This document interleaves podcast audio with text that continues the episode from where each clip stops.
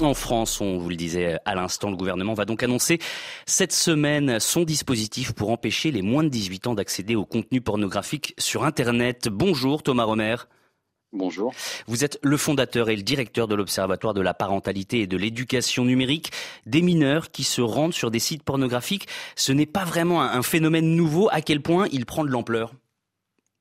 Bah écoutez, euh, il prend de l'ampleur au regard euh, aussi du, rajeunissement permanent euh, de l'âge du premier smartphone euh, qui arrive entre les mains des, enfants en moyenne en France avant 10 ans. Donc tout est lié, c'est-à-dire que plus on, étant donné que ces sites sont facilement accessibles désormais par le biais de smartphone, plus les jeunes ont accès à ces outils numériques tôt, plus on assiste également à un rajeunissement. Donc ils sont de plus en plus nombreux et de plus en plus tôt. C'est ce qu'on constate. Nous, on fait beaucoup de prévention et d'intervention euh, sur le terrain. Et euh, il y a de ça quelques années, on nous demandait d'intervenir plutôt en collège et lycée. Maintenant, malheureusement, on nous demande d'intervenir euh, en école primaire. Alors, on va rappeler hein, les effets dévastateurs sur un mineur du, du, fait de regarder des images, des vidéos pornographiques. Qu'est-ce que ça provoque chez l'enfant? Bah, euh, tout dépend de, l'âge en fait. On sait que chez les jeunes enfants, euh, ça provoque un, traumatisme, mais qui s'explique aussi euh, de par le fait que souvent ces images surgissent sans qu'ils sans qu'ils soient prévenus, en tout cas sans qu'ils s'y attendent, et que surtout il a souvent le sentiment d'avoir fait une bêtise, donc il n'en parle jamais à ses parents ou à un adulte. C'est donc qu'ils sont conscients de, de l'anormalité de la chose? Ah oui, bien sûr. Les images pour ce type d'image pour les jeunes enfants est d'une telle violence que de toute façon, ils se rendent compte qu'il y a quelque chose qui les dépasse, mais sur lesquels ils ont énormément de mal à mettre des mots.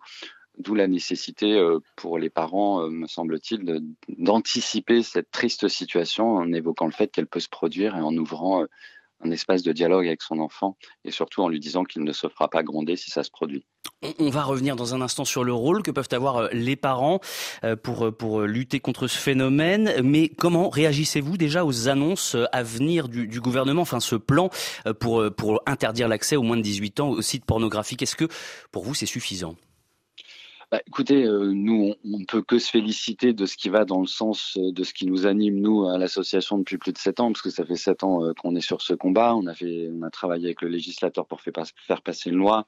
On a saisi l'ARCOM pour réclamer le blocage des cinq sites pornographiques les plus importants au niveau mondial. Et euh, on trouve qu'en effet, ça traîne un peu.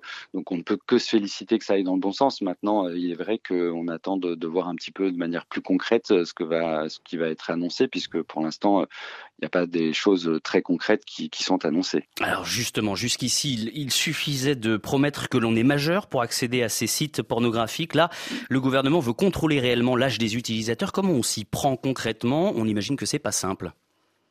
Non, c'est pas simple parce que derrière, euh, il y a l'éternel débat de, la collecte des données qui entre souvent en jeu et qui est légitime. Hein. Il est logique que, les personnes qui se rendent sur ces sites ne souhaitent pas que leur nom soit forcément accolé à, leur visite sur, sur, ces, sur ces sites pornographiques. Pour autant, nous, on estime que voilà, il y a quand même urgence et qu'il est quand même dommage d'opérer une hiérarchisation euh, entre collecte des données et protection de l'enfance. Il y a un texte de loi qui existe, on réclame à ce qu'il soit appliqué le plus rapidement possible.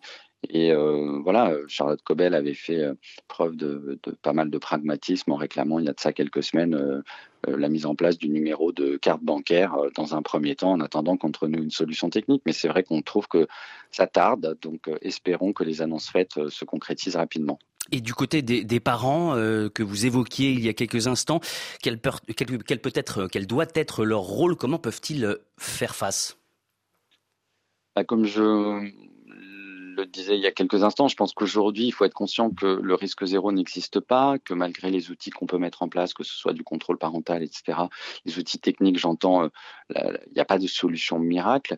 Et donc, je pense que le rôle des parents, même s'il n'est pas simple, j'en conviens, est de plutôt anticiper les choses et euh, notamment avec les jeunes enfants, de les préparer à ce qui, pourrait se produire en, les faisant déculpabiliser et en évoquant le fait que si jamais ça, se produit, ils sont avant tout victimes et non pas coupables et qu'il faut absolument qu'ils puissent en parler à un adulte parce que c'est souvent euh, euh lorsqu'il y a un non-dit sur ces images que le traumatisme est le plus impactant sur, les enfants. Et donc il y a vraiment nécessité pour les parents à, être objectif, lucide et à aborder ces choses malheureusement de plus en plus tôt. le, dialogue, alors ça marche du côté des parents, mais vous parliez de smartphones. Les smartphones, ils sont dans les cours d'école.